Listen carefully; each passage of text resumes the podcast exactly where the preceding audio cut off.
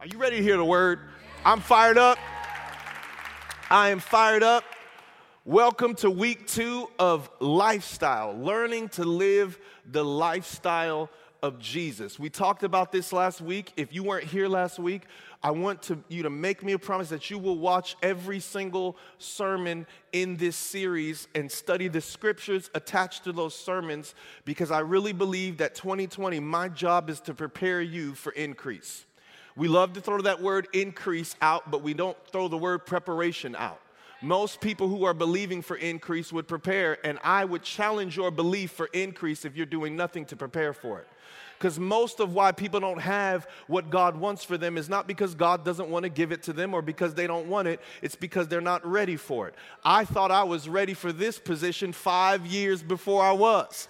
And God waited to give it to me because He wanted to prepare me for what He wanted to give to me. Because if I'm not prepared for what I get, I don't keep what He gives and I'll end up in a cycle. Anybody get caught up in a cycle sometimes? So when I'm telling you to come to church, I'm not telling you to come to church because I like a crowd. I'm telling you to come to church because you are a part of a movement where God has ordained Oasis Church. I don't know why. Who are we? We are the least of these, but for some reason, I believe God has chosen this church to be the catalyst of a move of His Spirit everywhere we go. Does anybody believe that with me, or is it just me?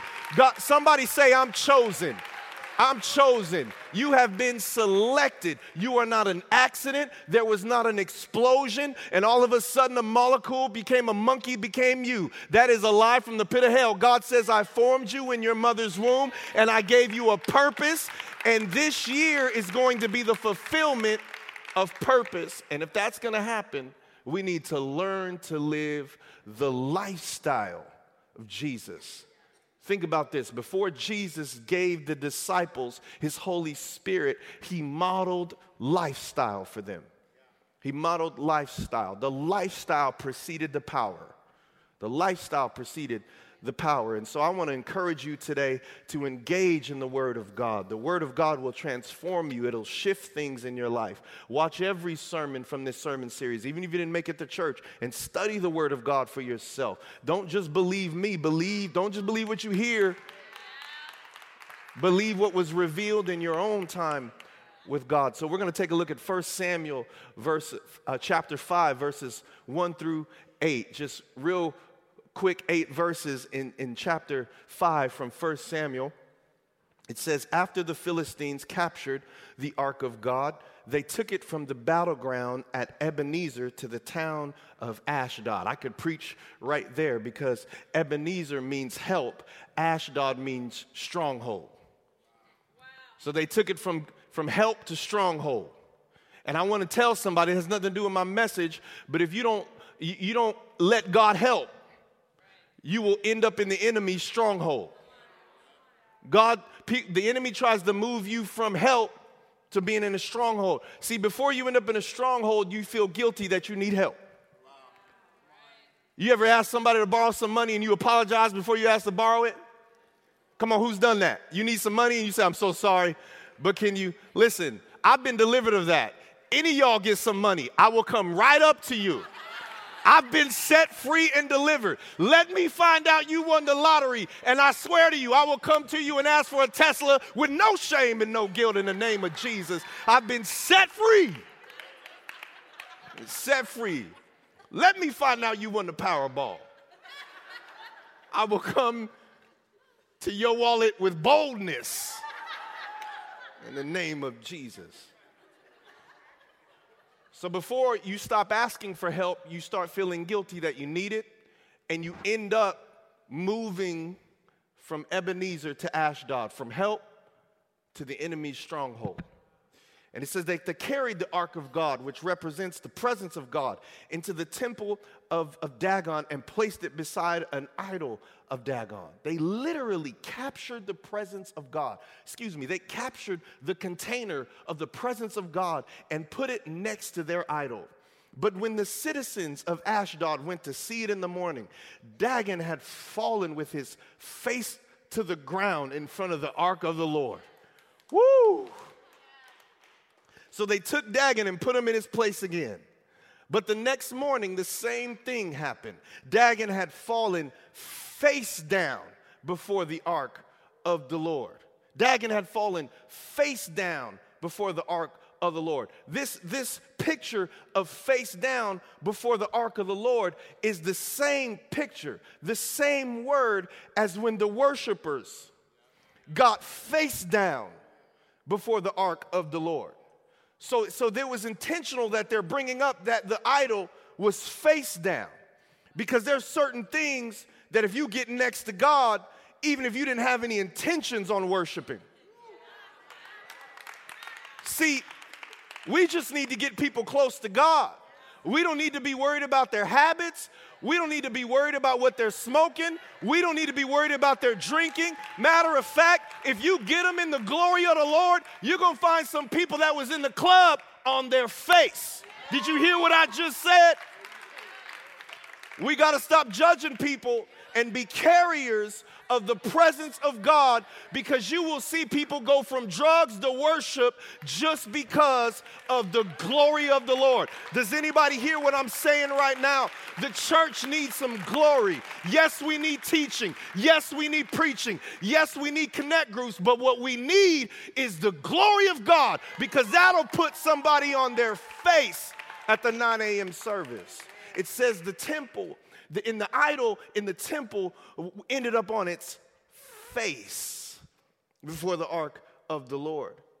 And the next morning, the same thing happened. Dagon had fallen face down before the ark of the Lord again. But this time, its head and hands had, had been broken off and were lying in the doorway. Only the trunk of the body was left intact. This is why, to this day, neither the priest of Dagon nor anyone who enters the temple of Dagon in Ashdod will step on its threshold. Then the Lord's heavy hand struck the people of Ashdod and the nearby villages with a plague of tumors. When the people realized what was happening, they cried out, We can't keep the ark of God in Israel here any longer. He is against us. We will all be destroyed along with Dagon, our God. Notice they said, we can't keep the ark of God of Israel. He is against us. He wasn't necessarily against them in this moment, he was against the idol they had set up. He was against the idol that was set up. I wonder if God is against something that you've replaced him with. He says, So they called together the rulers of the Philistine towns and asked, What should we do with the ark of the God of Israel? The rulers discussed and replied, Move it to the town of Gath. So they moved the ark of God of Israel to Gath. And, and, and here we are in this dilemma. And I want to just tell you when we, we are talking about learning to live the lifestyle of Jesus, you have to understand why we have such a need for the gospel. Why did Jesus have to come? Like, why? What, what, what made Jesus, who was next to God, the Bible says he's been with God for all of creation, what made Jesus put on human skin and come down to earth?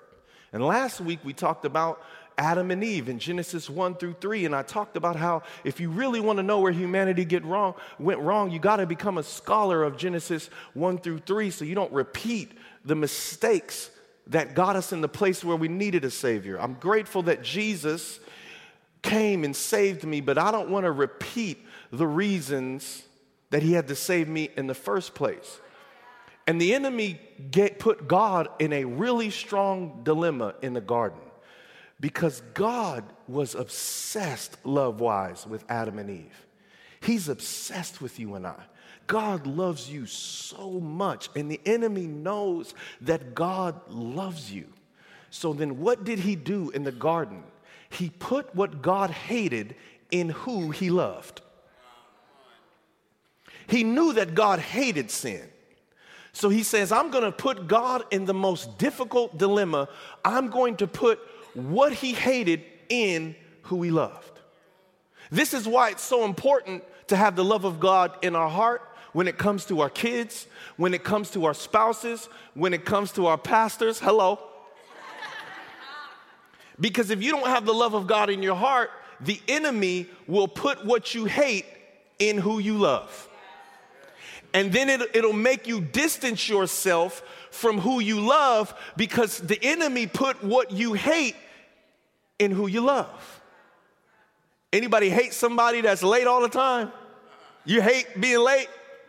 He'll make sure that everybody close to you is late. The enemy will.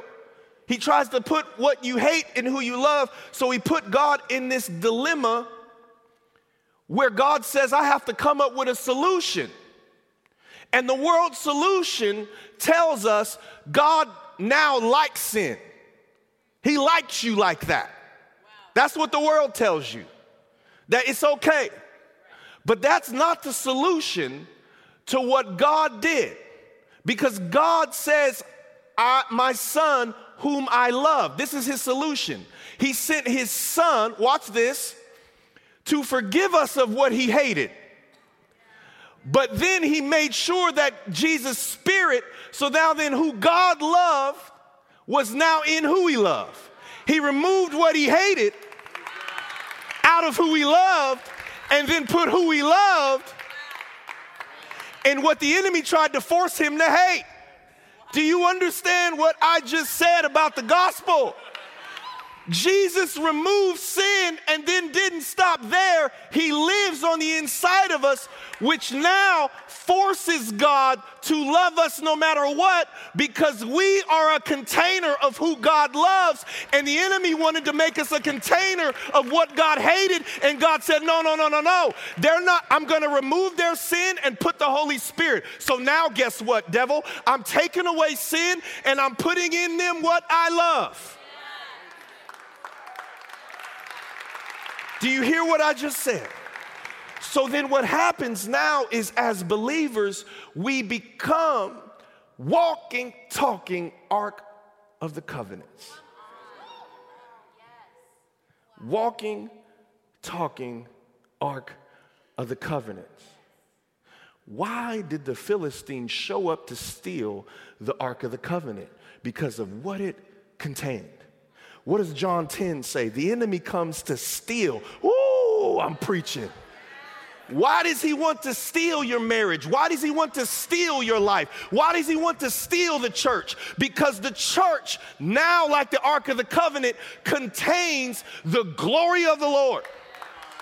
So the enemy wants it because he knows if he can strip the church of the glory, if he can strip you of the glory, then now you are held captive. What is the glory? The glory is the manifestation of the goodness of God.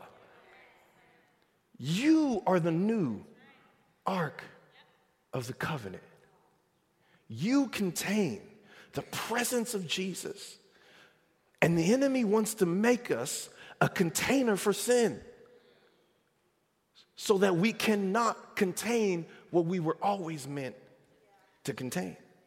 Watch this. Colossians 1:27 says, "To them, you and I, God chose to make known how great among the Gentiles, this is people who aren't Jewish, are the riches of the glory of this mystery, which is Christ in you, the hope of glory." Anybody want to see God's glory in their finances? Christ in you is the hope of glory. Anybody want to see God's glory in the double I've been preached about last week? Christ in you is the hope of glory. It's the hope of the full manifestation of God's goodness in every area of your life. Christ in you is your only hope. So he says, I need people to understand that it's Christ in us that's the hope of glory. How many people think sin is just a bad thing? Our theology on sin is so bad, y'all. Because it's like sin is when people do bad stuff. Ask a little kid. Sin is when people do bad stuff. Yes, bad stuff. Um, what do we put on the list of bad stuff? Somebody, let's be interactive. Somebody shout out what you think is bad. Huh? Stealing? Huh? Killing? Oh, that's bad. Come on, right? Lying? What else? Throw something else bad. You notice nobody said preaching? You notice nobody said preaching? You know why? Because depending on the motives, on why I'm doing what I'm doing, makes whether I'm doing it a sin or not.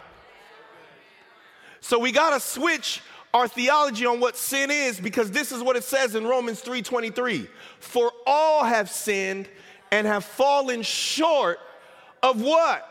The glory of God. What is the glory of God? Romans, uh, Exodus 33. Moses asked for the glory of the Lord, and God said, I will make all my goodness pass before you. So we all have sinned, we all have fallen short of the full manifestation of God's goodness in our life. So when you sin, you are falling short of what's better. See, the law and the rules that are in your mind that sometimes religious people says stop it when it comes to sin. Stop it. That's bad. Grace says stop it. I got something better. I got something better. It's not the fact that it's bad. I got something better. You were never meant to be the container of hate, of anger, of frustration, of lust, you were never meant to be the container of that. And so God's saying, when you mess up, you, yeah, there's forgiveness, but don't just think you're doing something bad. I'm falling short of something better. Something better. And this is why the enemy wants to capture the container of the presence of God. You got to understand this. When the Israelites were in bondage. Their enemy was Egypt. Egypt wants to keep them enslaved, but then God freed them. And the gospel will free you, free you from condemnation, free you from sin. Jesus came to free you. But the Philistines showed up in the promised land. I'm not talking about the enemy of your soul. You have one of those. Somebody, you got Egypt going on right now. And now your process for being in church, God got them out of Egypt, but then it took 40 years to get Egypt out of them. But this enemy, the Philistines, I don't know what you got coming against you, but this enemy shows up when you're in the promised land. There's been no recording of the Philistines while Israel was trying to get up out of Egypt. There was no recording of the Philistines attacking them when they were in the wilderness. These were the Amalekites and other enemies. This enemy showed up when they were in the will of God. They were right where they were supposed to be, and the Philistines showed up. I want to tell you right now your attack right now is not because you're doing something wrong, it's because you're doing something right. Does anybody? You are right where you are supposed to be. And the Philistines showed up and, and, and attacked them and captured what contained the most valuable thing.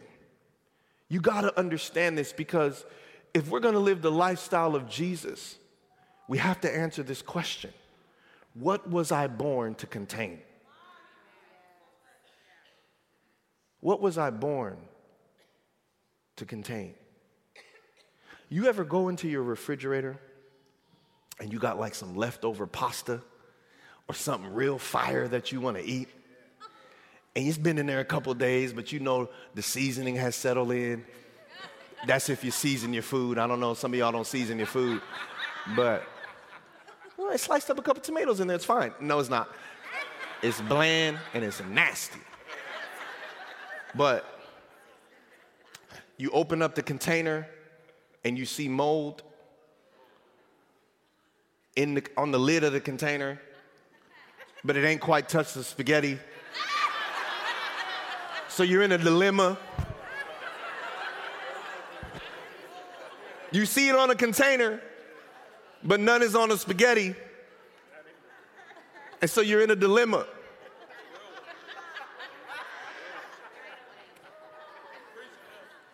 I'm preaching. It puts you in a dilemma. Now, if you're a germaphobe like me, we are no longer having spaghetti for dinner. Nothing wrong with the spaghetti. You put it in there, it was fine, but the container ruined the opportunity.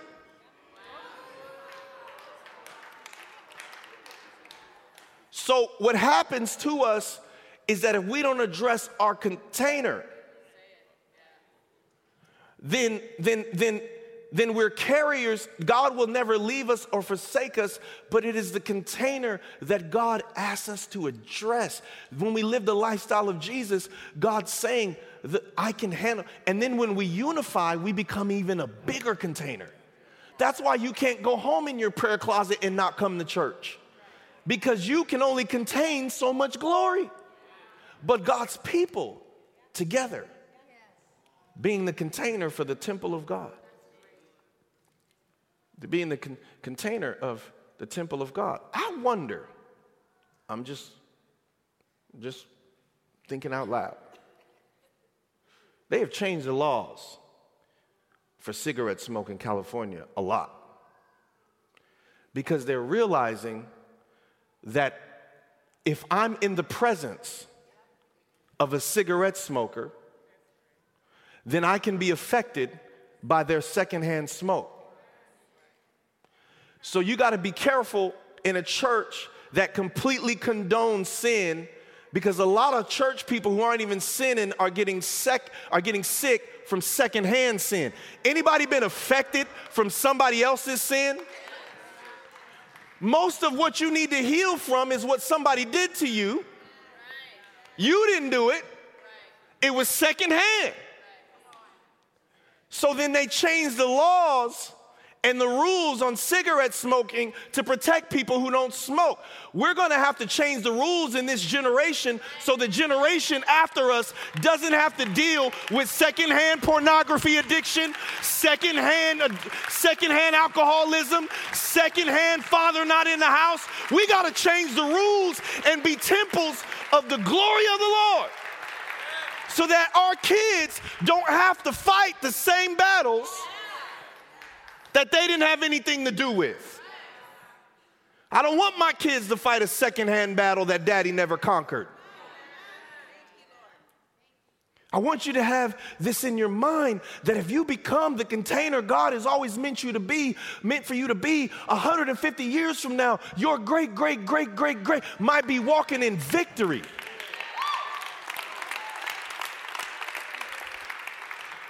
I wasn't even planning on sharing this verse, but can somebody find me Genesis 22 when Abraham, in the NLT, when Abraham obeyed God? Somebody find it for me, and then we're gonna jump back into this passage of scripture. We gotta focus on our container. This doesn't just affect the moment, it affects the generations. Watch this. This is when God told Abraham to sacrifice his one and only son. Does everybody know this story? And then, and then Abraham ended up not having to do that. And in Genesis 22, I wasn't even planning on reading this, but in Genesis 22, uh, 15, after Abraham obeyed God, he said, Then the angel of the Lord called again to Abraham from heaven. This is what the Lord says Because you have obeyed me and have not withheld even your son, your only son, I swear by my own name that I will certainly bless you. I will multiply your descendants beyond number, like the stars in the sky and the sand on the seashore. Your descendants will conquer the cities of their enemies, and through your descendants, all nations of the earth will be blessed, all because you have obeyed me. What is God saying? Your obedience today will determine your descendants' victories tomorrow.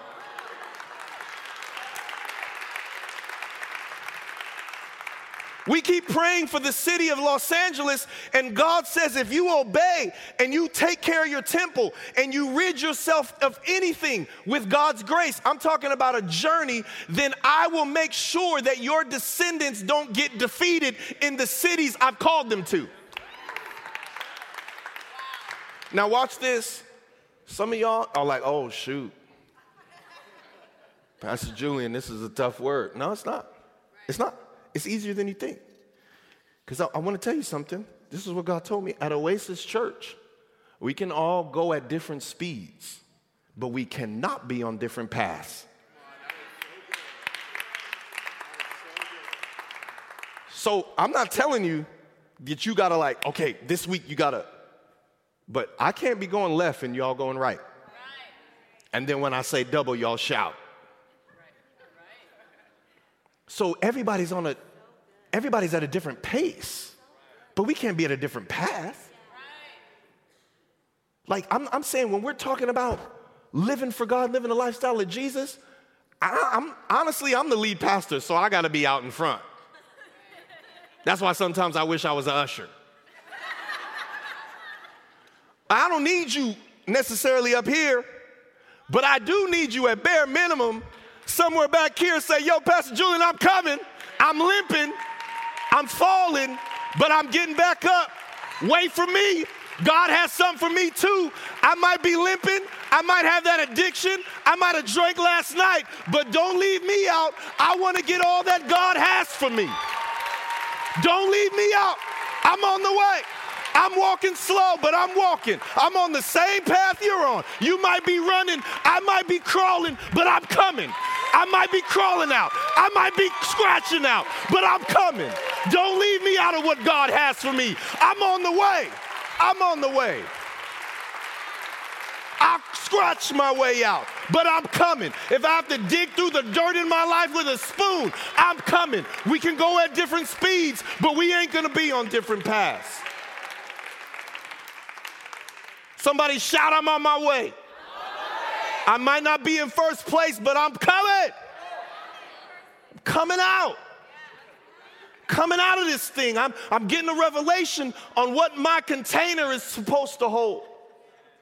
What my container is supposed to hold. I want to take you to this because this is so important. It says in 1 Samuel 5, verses 7 through 8, when the people realized what was happening, it says we can't keep the Ark of the Covenant. No, excuse me. 1 Samuel, verses 1 through 8 says, After the Philistines captured the Ark of God, they took from the battleground at Ebenezer to the town of Ashdod. They carried the Ark of God into the temple and, and Dagon and placed it beside an idol of Dagon. But when the citizens of Ashdod went to see it the next morning, Dagon had fallen with his face on the ground in front of the ark of the Lord. So they took Dagon and put him in his place again. I want to tell somebody if you want to live the lifestyle of Jesus, don't pick up what God knocks down. Woo. Because some of y'all are about to pick up something God knocked down. You already defeated. God already defeated that. He already knocked it down. He already knocked out the defense. He already knocked out down the offense. He already knocked down the unforgiveness. He already knocked down that addiction. Don't pick up what God knocks down. Don't do it. Don't do it. They picked it up. They picked it up. And they ended up being defeated by God because of what they picked up and they picked up what they brought in. See, some of us don't have confidence that we can get the victory because we're being defeated by what we picked up and what we brought in. And I want to prophesy over somebody right now that believers are stepping into a season where the only enemy that can defeat them is the one they bring in. I want to tell you, we got to stop using this word. We're under attack in this season. We have an invited house guest. We're not under attack. He's on the couch, chilling, watching Netflix with you, watching green eggs and ham with your kids, and you making the enemy an omelet, and you wonder why he won't leave. Because you're feeding him with your sin. Some demons you got to starve out of your life. And some of you, you're on a fast in this season, put the enemy on a fast. You can't feed on my fear. You can't feed on my discouragement. You can't feed on my lust. You got to get out because you're going to be real hungry in my house. You're going to be real hungry at Oasis. You better go down the street. I'm not giving you nothing to feed on. You'll leave because I'm going to starve you. You're not going to feed on my unforgiveness, not one more day. Come on, man, you better put that demon on keto. He start losing weight. He gonna be like, it's hard. You got a big old fat out of shape demon feeding on all your offense, feeding on all your fear, feeding on all your lust, feeding on all your stuff. You, you, you're gonna have to put him on a cutback. Do you hear what I'm saying? You don't have to be perfect, but cut back. Cut back. There's all these diet plans for the body. I'm talking about a diet plan for the soul. Do you hear what I said? Somebody needs to be on soul keto. You hear what I'm saying? I'm putting the enemy on a diet. You ain't about to feed on this generational curse that some of y'all are under a curse that's been over your family since 1800s. 1800s. 1800s. And it's going to be broken this year in the name of Jesus. In the name of Jesus. In the mighty name of Jesus. You're not clapping like you believe it. I said, not in my name, not in your name. In the name of Jesus, every generational curse is going to be broken off your life in the name of Jesus so we can walk in the lifestyle as containers of the glory of the Lord. Do you hear what I'm saying? All this racial tension in the world and we, we're gonna celebrate Martin Luther King's birthday this month. All this racial tension in the world. And we wanna post and we wanna complain. And I get it, we're angry. I've complained, I've posted, I've been furious as well. But Martin Luther King said one thing when he stepped out to solve the racial injustice. His last public words were, I'm not fearing any man, for mine eyes have seen the glory of the coming of the Lord. So, because he had encountered the glory, he was ready to take on the battle. A battle without glory is a defeated Christian. So, before you step onto the battlefield, you have to address your container. You have to address your container. We're stepping into a season where the only thing that can defeat us is what we bring in, is what we bring in, is what we bring in. And here's the thing is I know that God has knocked some things down in your life, maybe finances, maybe relationships, but God will often knock down what he wants to replace. What you have set up next to him. You brought it too close. I know it's your purpose, I know you think that's what you're called to do. I know you want to book the audition. I know you want the promotion.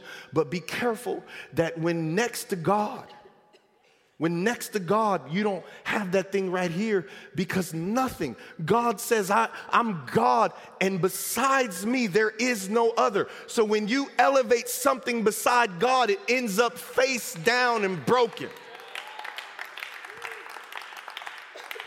Now, watch this. When you are a container of the glory, when you are the container of the glory, when the enemy tries to set stuff next to you, woo! I'm gonna talk to this side because I don't think they caught it. Okay, I don't think they caught it. Brian, can I just give you a visual? Brian, you need to be fear. Can you be fear? Right? Come on, Brian. Come on, give it up for Brian.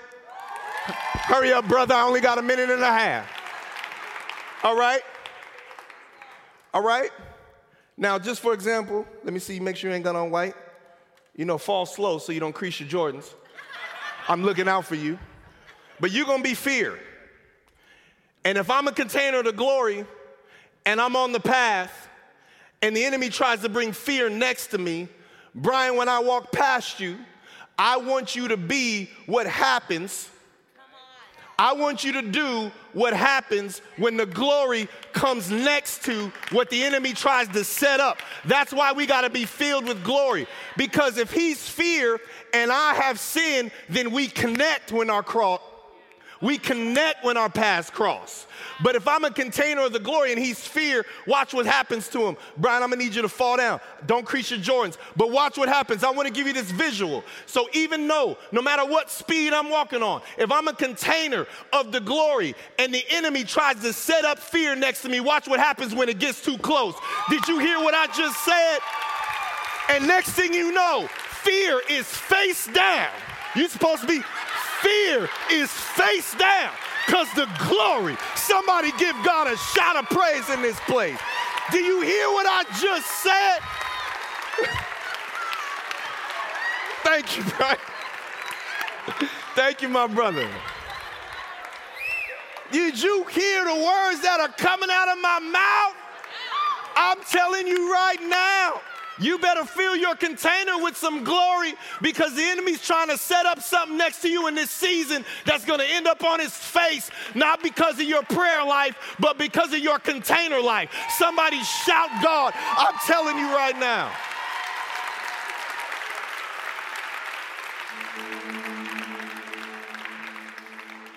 And I want you to catch this that it wasn't a public gathering. I love that we do church on Sundays. I love that we do ne- legacy nights, but this happened in private.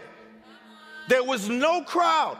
And I want to tell you that what God's presence does in private is just as important as what it does in public. It happened in, in, in private. And here's the thing when Israel got the Ark of the Covenant back, they were blessed again. Because the blessing came with the presence of God. And I know you're saying, but I see all these people that don't walk with God and they have blessing. But yes, they have blessing, but they also have sorrow. Because Proverbs 10 22 says, The blessing of the Lord makes a person rich and he adds no sorrow. Wow. So when you get blessing with a messed up container, you don't feel good. It's not good enough. And so then the, the Philistines moved the presence of God around like a hot potato instead of yielding through it, yielding to it, and saying, No, I'm going to get rid of the idol, not God. It's God that I want, not the, the promotion. I, this is what I contain. I'm a container of what God has called me to contain. And here's the thing about the presence of God, which dwells, the Bible says dwells richly in you. If you are a container, this is so important that you that you understand this, is that God, and this is not even a spiritual thing, but love is in oftentimes expressed through presence, being present. If I write my daughter, my daughter loves to play soccer. If I write my daughter a letter and say, have an awesome soccer game. And the letter is so eloquently written that I want her to have fun, that I want her to score a goal, that I'm in her corner, that I'm praying for her, but I'm not there. And I'm not present. I will never be able to fully express love without being present. So then God says, I, I, I want to show you that I love you by being present. Some of you could have a father who's not in your life and they send you a birthday gift every year and a Christmas gift every year, but they've never been there. You don't feel loved. So we think that the main way God expresses his love is by giving us what he wants.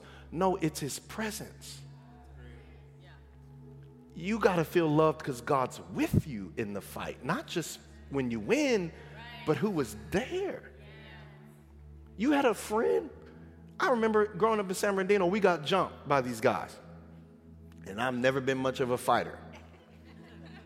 And unfortunately, neither was the friend I was with that day. and boy, we, but I tell you, we were bold. We were bold. We were believing that we could take these guys. These brothers, I'm telling you, they beat the brakes off of us. Like we couldn't even. I don't even remember what happened. They beat us up so bad. We went home and we had our little bumps and bruises, but we felt luck because we was we was in the fight together. So I didn't feel like he what he didn't have my back because he didn't he couldn't fight. At least he he was with me. Yeah. I didn't say, hey, you don't love me because you didn't win. No, you were there. Yeah. You were there. And so the enemy wants to make you think that God doesn't love you because you don't feel like you're winning, but he, love is primarily expressed through, through presence. And, and, and watch this, though. Watch this. Is this is the gospel. They said that God will send you a son, Emmanuel, God with us. I want you to stand on your feet. This is so important. This is the gospel. The Bible says that he'll send you a son, born of a virgin, Emmanuel, which means what? God with us. God was with the disciples. Jesus was with the disciples, with the world for, for, for three years. He was with them. They did miracles, they signs and wonders happened. It was awesome. But notice that the disciples never formed a church. The disciples, when Jesus was with them, never experienced what we're experiencing now. There was no church. There was Jesus, there was a disciple, but there, there was the disciples, but there was no church because God was just with them. And before the church could be formed, Jesus had to die on the cross for you and I so he could show us that he was for us. So it was God with us, God for us through the cross. Because you can't step out into this season, you don't know that God is for you. There's this beautiful verse in the Bible where it talks about that the, the Pharisees and all the people mocking Jesus says, prove yourself, prove that you are God by pulling yourself down off that cross. And Jesus could have, but he refused because it wasn't about proving he was God in that moment. He had already done that. It was about proving that he was for you.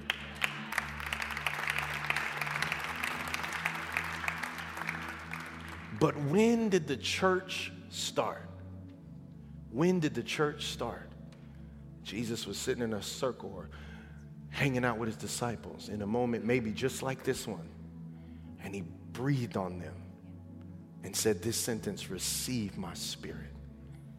Now I'm not just with you. Now I'm not just for you.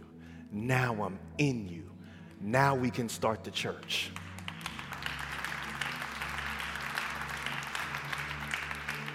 Now we can start the church because now I'm not just with you. That's awesome. I'm not just for you. That's awesome. But now you have become a container for I used to just have to hang around all the time. The church didn't start with people who hung out with Jesus. The church started with people who were filled with him.